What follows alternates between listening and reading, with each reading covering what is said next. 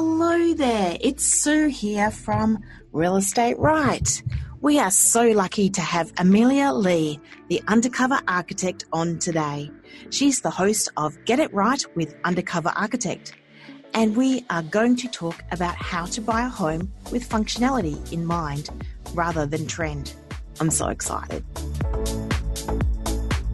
Welcome to Real Estate Right, where we talk to top experts on how to buy, sell, rent and invest right. Your hosts are Grant Kennedy and Sue Langeder. Amelia Lee is an award-winning architect with over 25 years industry experience in over 250 projects, including 3 of her own she did with her husband. After a career in private practice, working for a large residential developer and then co-owning her own architectural practice, Amelia started Undercover Architect in mid-2014 and now works with thousands of homeowners each year through her online courses, podcast and blog. Undercover Architect operates mainly online and helps and teaches homeowners how to get it right when designing, building or renovating their family homes. Whatever your dreams, your location or your budget, and whomever you're working with, Undercover Architect is your secret ally. Welcome, Amelia. Yay. How are you? I'm well, Sue. How are you? Yeah, good, thanks. So, Amelia, what got you interested in architecture in the first place? It's a big question. I actually decided I wanted to be an architect when I was about 16 years old. Yeah. So I was weighing up doing either advertising or architecture. I really wanted to do something creative with whatever I was doing for my career. Yes. And I'm a bit of a planner by nature, and I did some work experience in architecture and didn't really enjoy it, and so tested out architecture as an alternative, and it seemed to be a really good marriage between, I suppose, a pragmatic and a real application of a creative endeavour, to be able to see something that you've thought up and imagined become a real space and a real building that people get to occupy and enjoy. Yes. Seemed to be really attractive to me. So, yeah, I basically went straight in from school, did my degree and then continued working. And a couple of times I've tried to leave it. Yes. It's a very challenging career, particularly once you have kids. It's not really something that it doesn't really allow for a lot of lifestyle balance in some sectors of the industry. And so I found that, you know, early in my career, I was doing a lot of public work. I worked on the Sydney Olympic site sort of through my last few years at university and first couple of years out. Yeah. And all of those lighting towers that are down the main boulevard and all of the street furniture. And that's you. Yeah, I helped work on those as a very young graduate. Yeah. And then I found sort of,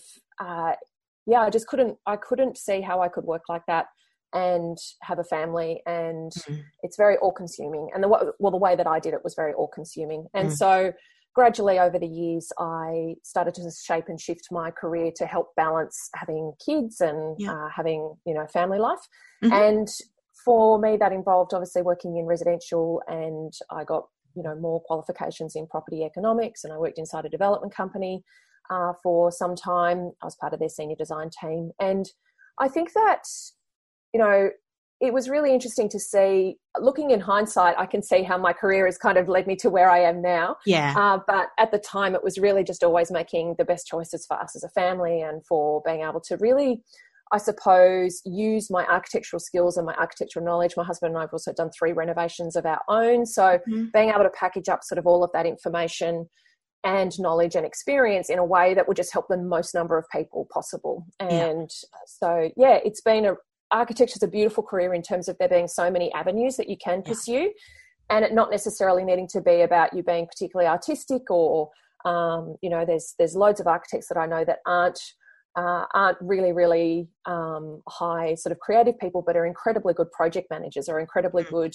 contract administrators or incredibly good at managing a team to bring out the best in the team. So it's a beautiful multidimensional career that I think anybody can really carve a path in if they want to. It's just a case of you figuring out what's going to suit you. So yeah, it's And as I said, I've tried to leave it a few times, but it's always drawn me back. So yes, it's funny how it does that. I know that with my copywriting, I've tried to create new avenues for different income streams, and I always get talked back to coming back. So yes, I know how you feel. Okay, so. Now, I go into a lot of homes to write advertising copy and see on-trend designs that you know will be the next cream brick classic in 5 or 10 years' time. Current trends are rendered facades or different textured facades, black tapware, Caesarstone benchtops, European oak floors. So how do we stop ourselves from being caught in the trap of stylish and go for the more practical? It's a really tricky one because I think we've been fed a diet of seduction by image, seduction by styling, and a lot of what we see in styling and in the way that homes is presented is really about that aspirational, wouldn't you like to live like this type of sort of imagery, and really getting people to place themselves and picture themselves sort of living this ideal life or this ideal kind of dream existence that environment is supposed to offer. And I think what's really challenging is that, unfortunately, that's been married with it being delivered in a really low-cost way where a lot of lower-cost materials are used that aren't necessarily durable or high-performing, particularly for family homes. Family homes do take a lot of punishment over the years that we live in them. And so I think that it's really challenging because we can bring to that journey of whether it's building or renovating or buying, the expectations that we have on what it looks like to be successful, what it looks like to have a home that reflects all of our hard work, what it looks like to have a home that's relaxing and welcoming. And it can be really hard to detach that from what that might look like in a presentation sense from the environments that we sort of see. And I think that for me, I always encourage homeowners to really kind of step back, try and get to that helicopter view of what are you trying to achieve with every step that you're taking. So whether it's buying a home, it's building or renovating, it's generally going to involve a very sizable investment of money. And that might be something that you've saved or, you're going to be paying back for a long time. And so it's really a case of seeing how does that financial decision fit into your overall lifestyle goals, and then where does that line up with what you're actually seeking to achieve overall for, your future with your family, all of those other types of things. And so I think that when people can get to that helicopter view, they can start making more objective decisions that aren't so attached to that, I suppose, that aspirational, stretch that we're sort of seeking, and really looking at, how does that house really going to deliver on my everyday life? Mentally rehearsing, how do you live in a house, studying. I encourage, I talk to a lot of my online course members about being a design detective, really going into spaces and looking at how are people using them, where is it frustrating them? As an architect, that's a bit of an occupational hazard. You sort of walk around looking at how well are people doing in the spaces that they're living in and what is causing them daily frustration and annoyance. Yeah. And it's really then thinking, when I walk into a space, mentally rehearsing, where will I put down my bag when I walk in? Where will I put my keys? How is the light moving through this space? Does it look like it's going to be cold in winter? All of those finishes and fixtures and those kinds of things are things that can be switched out and changed and updated down the track when budget and time allows. But the bones of a house, the way the rooms are arranged, the way it connects with the site, the way the site is configured, whether the site, is naturally oriented well, it faces the sun, moving in the right direction, whether it's got any issues around services or water or those kinds of things, all of those types of things are fixed in place.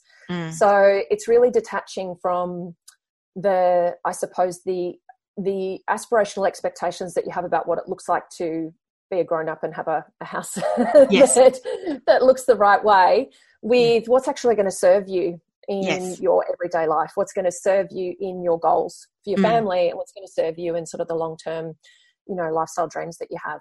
Yeah.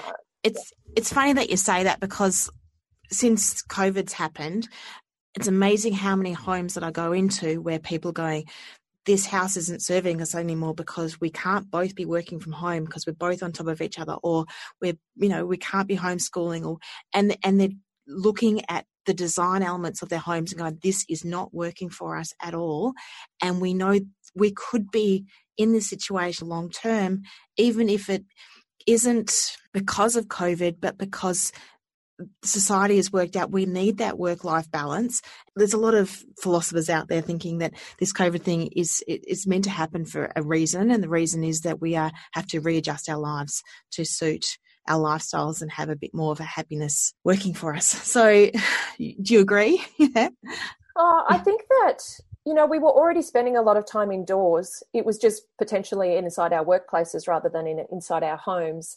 Mm. And I can't tell you how much effort, research, energy, money has been invested in what do offices and our work environments need to do in order to support our well-being. You know, there's a whole sector of the industry that is dedicated to figuring that out, and it's seen to have a direct ROI on the exercise of designing office floor plans. You know, developers who develop office buildings will hire consultants to assist them to plan how is this building going to deliver the best health and you know, sort of healthy environment for because they know that it improves worker productivity. They know that it improves the potential amount that they can lease those office spaces for. It improves the yield that they get on those offices.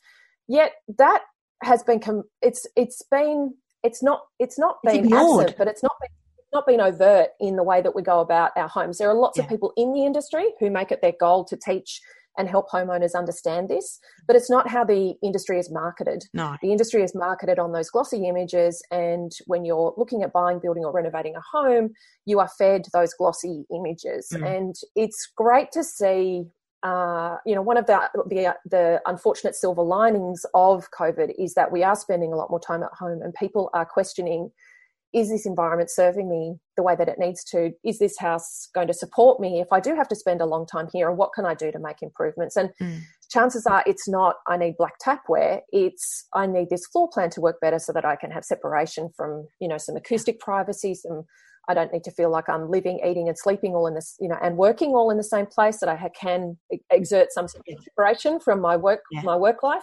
You know, I've been working from home pretty much all of my career since I've had kids. Yeah. And so it's always been part of my thinking about every house that we look at. But for many people, this is their first experience of it. You know, they've been okay to work at the dining table for a couple of hours on a weekend, but when they're doing that full time, that's a very different exercise. So I'm really interested to see what this does for the way that we design houses moving forward.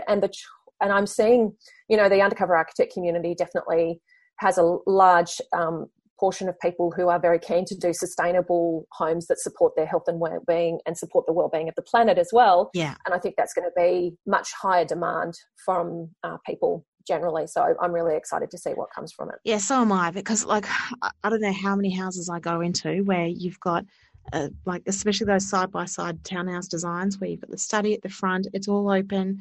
You've got the next living room, it's all open to the hallway. You've got the open plan living area at the back, it's all open. Upstairs, you've got another retreat, it's all open. There's 4 spaces within a whole house, which are all living spaces with no doors to close off to that acoustic privacy. So it will be interesting to see how we change those dynamics. So, yeah.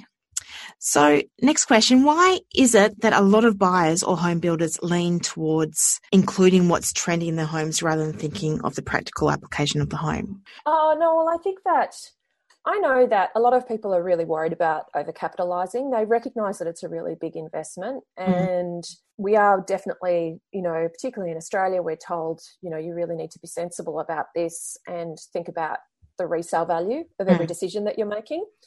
But I think that what happens then is people get trapped into thinking, well, that means that I have to make this house be on trend and that has to appeal to the greatest number of people. And I always encourage homeowners to realise that they can make decisions that are authentically connected to them and how they need to live without it being polarising to future buyers, and that you can position any property based on it being attractive to future buyers while still making really good design decisions for you personally. So, you know, there's something to be said for homes that authentically reflect and connect to who you are as a person and as a family and how you want to live.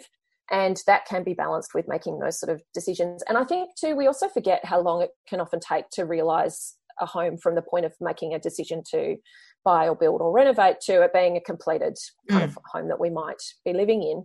That can sometimes be, you know, 2, 3, even 5 years. Yeah. And trends will move in that time. So I do see a lot of people being really worried that they're going to choose something really trendy, but then at the same time, they still sort of go ahead and do it. So, and we are, you know, you look at all of these designs that have been done by designers, and then Kmart will bring out their very kind of low cost disposable version of it.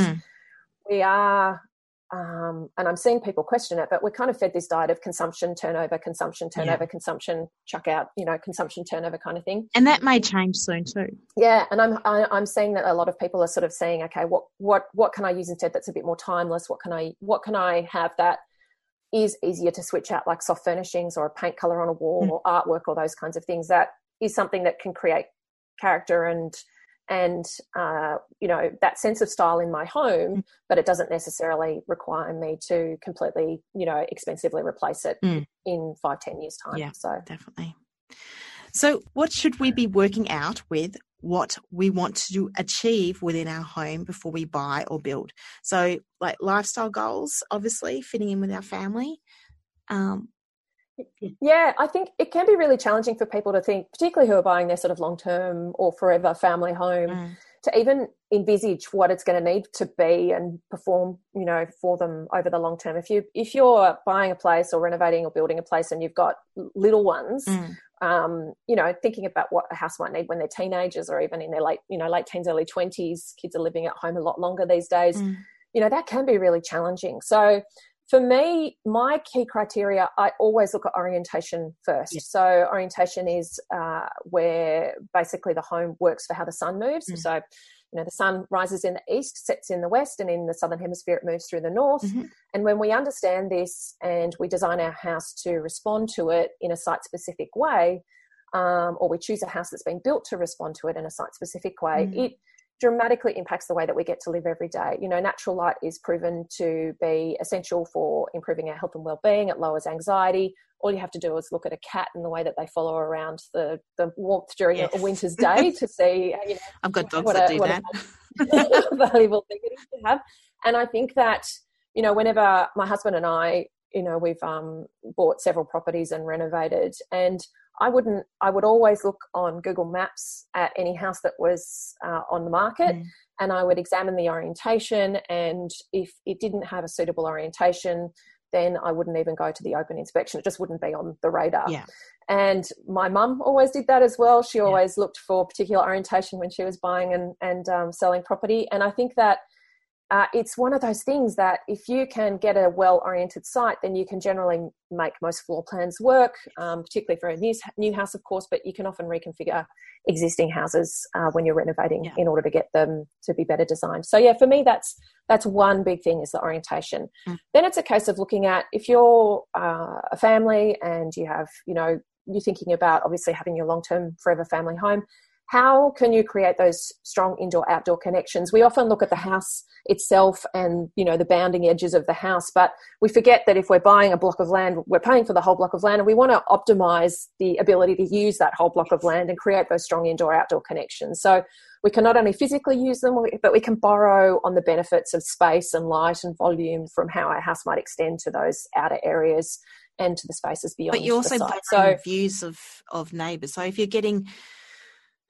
you know, your back neighbour's like got something really tall, like a double-storey home, you know, right on your back fence versus a nice hedge or something. You'd rather the nice hedge or knowing that you've got the park across behind you or all those sort of things. Yeah, definitely. Yeah, I think you can always design for privacy. So where you do have sites where you've got a lot of overlooking and things like that, you can do things to cut those site angles quite well when you're designing. So, you know, I know that my husband and I, the second house that we bought, it was sitting on it. We sort of went around on the open inspection and had a look at it, and, you know, the site worked orientation wise, and I could see how we could extend it and get that to work really well. And it was, you know, a house with really good bones, but the backyard, it was sitting into a hillside. So the neighbour behind sat a story above our house, and then it had two stories. So literally, the back of that neighbour looked directly down into the back of this house. So the very first thing that we did when we moved in was we planted bamboo along that back fence line. Yeah. And within 12 months, we couldn't see that neighbour behind us. So, you know, there's all those kinds of things that, and then part of the reconfiguration of that floor plan was to orient the view to the side, which was where north was, and to the street, to be able to, it was at the end of a cul-de-sac, so that we could basically redirect attention and focus to where there was space and light and away from where we were getting that overlooking, and we made sure that the back of the house was privatised. So there are always things that you can do to sort of work around, and landscaping can be a really good device with that. But yeah, orientation and those indoor-outdoor connections. And, you know, I see so many homeowners, they'll have little ones and they'll buy a house where it's 2 stories down to get to the back garden, and it's a packed lunch to ever, you know, go outside and play. And that can be a really tricky thing when you've got little ones. So really sort of thinking about, and that a thing again of mentally rehearsing how you're going to live in that space every day. Because it was an era, 60s and 70s where, they had the kitchen and the living spaces at the front and the bedrooms at the back, and then you had to go down a side pathway to get to the backyard, which was huge, but no one used it because you couldn't see the kids. Yeah, and a lot of those older houses where the toilet was out the back because that's where the septic used to be, and, you know, sometimes the toilet and the laundry had the best spot in the house in terms of that indoor-outdoor connection. So it is... you know, a lot of those things can be reconfigured if the orientation is right. Or if you're, you know, if you've bought a house that's north facing to street, then looking at how can you privatise your front garden and orient your living spaces to the front yard so that you're making the most of that orientation. So it's, there's lots of things to sort of put into balance, but it's really that orientation for me is a kicker because if you keep it as a criteria, you know, a lot of people say to me, oh, it's so expensive to have a sustainably designed house. And it's like, well, it's not if you prioritise that as your decision making up front and everything is led from there. So it's, and the natural light is you can go 80% of the way to sustainability in terms of, your heating and cooling costs and everything like that if you optimise the sunlight. But I'm finding more and more, you know, obviously Undercover Architect deals with thousands and helps thousands and thousands of homeowners every year. It's not necessarily commonly understood information. I think the real estate industry can be quite guilty of sort of selling north-facing houses, but they're actually north to street. Yes. And so people don't understand where north needs to be for it to be optimal for your property. It needs to be private. So it needs to be private on the side, private at the back. Yeah. Yeah, well, it's also about how you can get exposure on that side for the sunlight that you need. You know, and a lot of times people will say to me, "Well, we live in Australia and it's, you know, hot. I don't need to worry about sunlight because it's hot." Particularly in Queensland, a lot of people say to me, "Oh, I've bought a south to rear house. That's okay because it's really hot." And it's like, well, you can manage the heat, but you want natural light, and you want natural light that moves across the day, and that only comes from the north. So it's, and you know, through that kind of east to west arc, and it's not something, it's obviously not taught in our schools. No, it's not something that's commonly understood. And I spent a lot of time in free Facebook groups and speaking with thousands and thousands of homeowners. So many do not know why orientation is a key thing, and it's just I keep telling people over and over again, start there. It makes everything else beyond that much easier to do. Definitely. So I'm with you with that one, that's for sure. If we are considering decor, what are some elements that seem to last the test of time? Yeah, okay. So I think that if you're looking at the types of selections to make in terms of things that you are keen for them to be not something that will go out of fashion, and you want to ensure that they're going to suit you sort of over the long term, there's a couple of things that I encourage people to consider. So one is I always recommend that you build in the things that are going to be expensive and difficult to change down the track. So I see people doing things like, particularly if they're renovating or building, they might be scrimping on the windows for their home. The windows might be dropping all the heights of them or reducing the extent of them so that they can afford the big kitchen that they want with the butler's pantry and the expensive finishes and fixtures. And so you can always expand the kitchen later, but you can't change out windows and doors very easily. So I always recommend that you sort of think about the things that are going to go into the bones of the house and choose those for longevity and for durability and for performance, and then think about the fixtures that can be switched out quite easily down the track if you want to upgrade them. So in terms of long-term durability, that's sort of another thing to really think about when you're picking finishes, particularly for a family home. So things like your kitchen tap, for example, you know, you will be handling that several times a day. A lot of people will not be able to budget necessarily for the high-end, really kind of stylish tapware. So they'll choose the knockoff version that's much lower cost, and then within 3 months it'll be rattling on the bench top, and it will be, you know, it'll be leaking and not doing a great job. And it's something that you're going to be handling every day, and it'll be incredibly frustrating for you. So I find that people can get really nervous about choosing things that they feel are too directional or that are too, I suppose, on trend. A lot of this time it's people not trusting their own sort of sense of taste or style or intuition about things. If there's something that you can't go past, perhaps it's a light fitting, or it's a particular colour, or it's a stone, you know, that you've thought that you'd love to have in your bench top or your ensuite or something like that, or a tile. You know, tiles are actually something that I see a lot of people get scared about and want to choose something that's quite bland, even though they've fallen in love with the really strong kind of feature pattern tile. Yeah. It's like, well, put it somewhere where you think, you know, that it's quite easy to switch out and replace down the track. Replacing a kitchen splashback that's tiled is not that big a drama. Yeah. And rather than tiling your entire bathroom in it, or perhaps looking at, you know, your splashback above your vanity or something like that. Just you can highlight. Make those kinds of choices and highlight those areas. Yeah, definitely. Yeah. And I think that, you know, I always recommend that if you know, getting the bones right, picking those fixtures and finishes so that they're durable, high-performing, low maintenance, don't give you lots of headaches. Yeah. And then if you do want to be braver with some stuff, pick some of those highlighted items, and then look at what your soft furnishings can do in terms of how you decorate and style the place as a finished home. And, you know, it's funny because I have so many people who say to me, oh, I've fallen in love with this and I just don't know whether I should do it. And it's like, well, if you've loved it for the last 18 months that you've been thinking about your home and you've always kind of kept pinning it and coming back to it, chances are you're going to love it for a long time. And I don't know about you, but I know I have stuff around me that I've loved for 10, 15, 20 years. Yeah.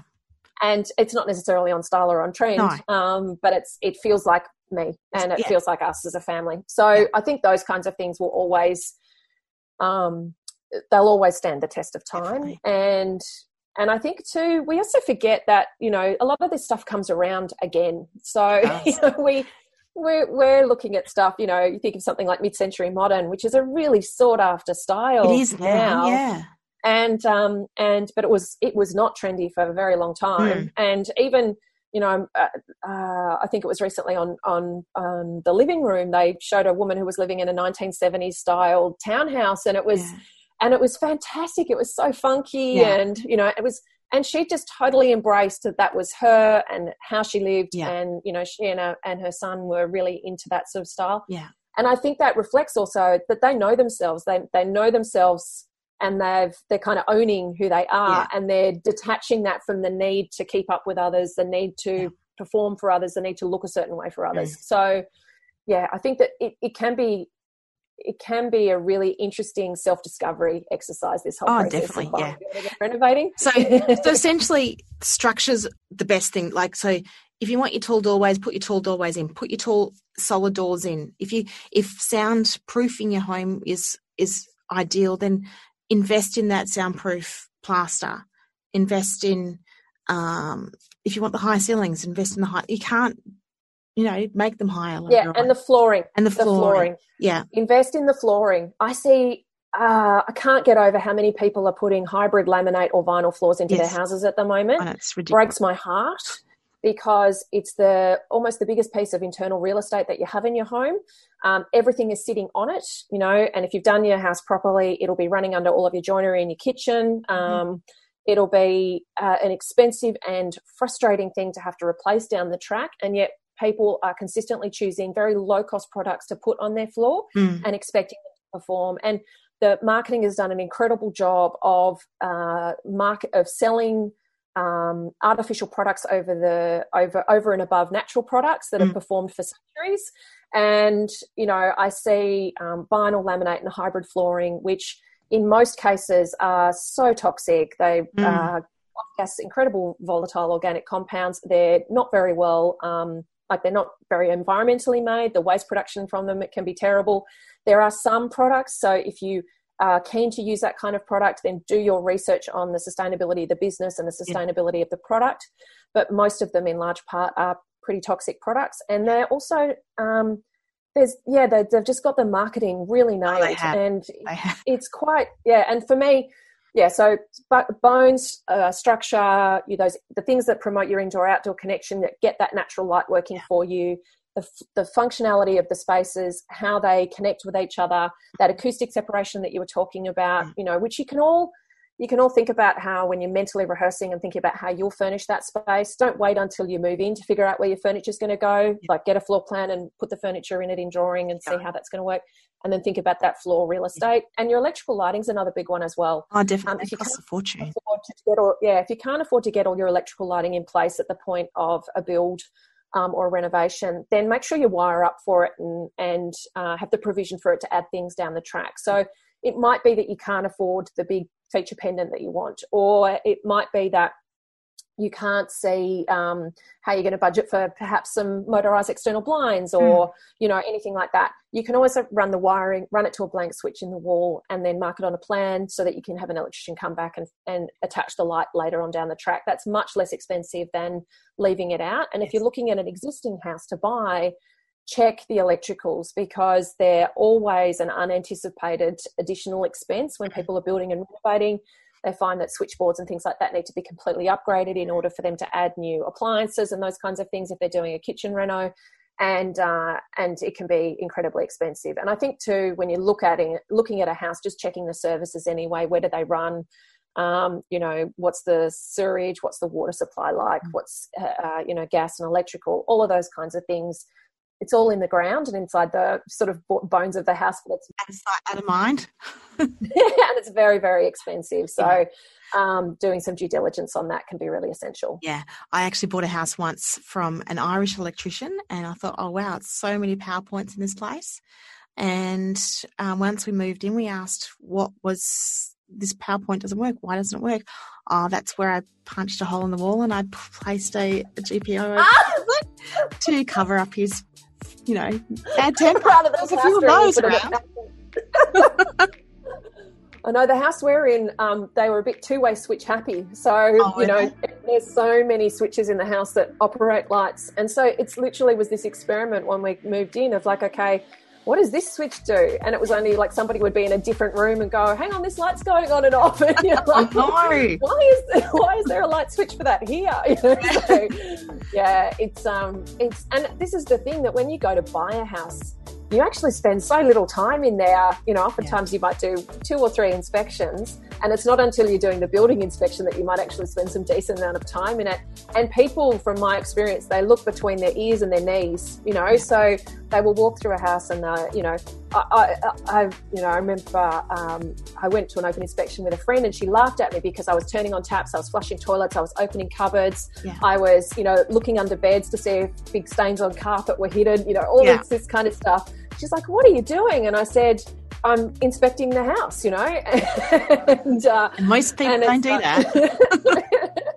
So, you get caught up in the glitz and glamour, and the styling that they do these days is pretty amazing cover-up tools, I'm sure.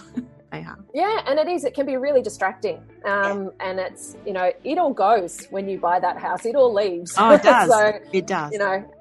So you don't want to be disappointed. Yeah. You want to actually be buying the house that you're buying. So, yeah. We will have part 2 of Undercover Architect Amelia Lee on tomorrow with more insights into buying a home with function in mind rather than trend. Real Estate Right is a Real Copyright production, hosted, written and produced by me, Sue Langada. I would like to thank Podbean for hosting our podcast, Premium Beat for our theme music and Zoom for our video link. If you love this podcast, don't forget to subscribe, rate us with 5 stars and review us on your favourite podcast service. Thanks for listening to Real Estate Right.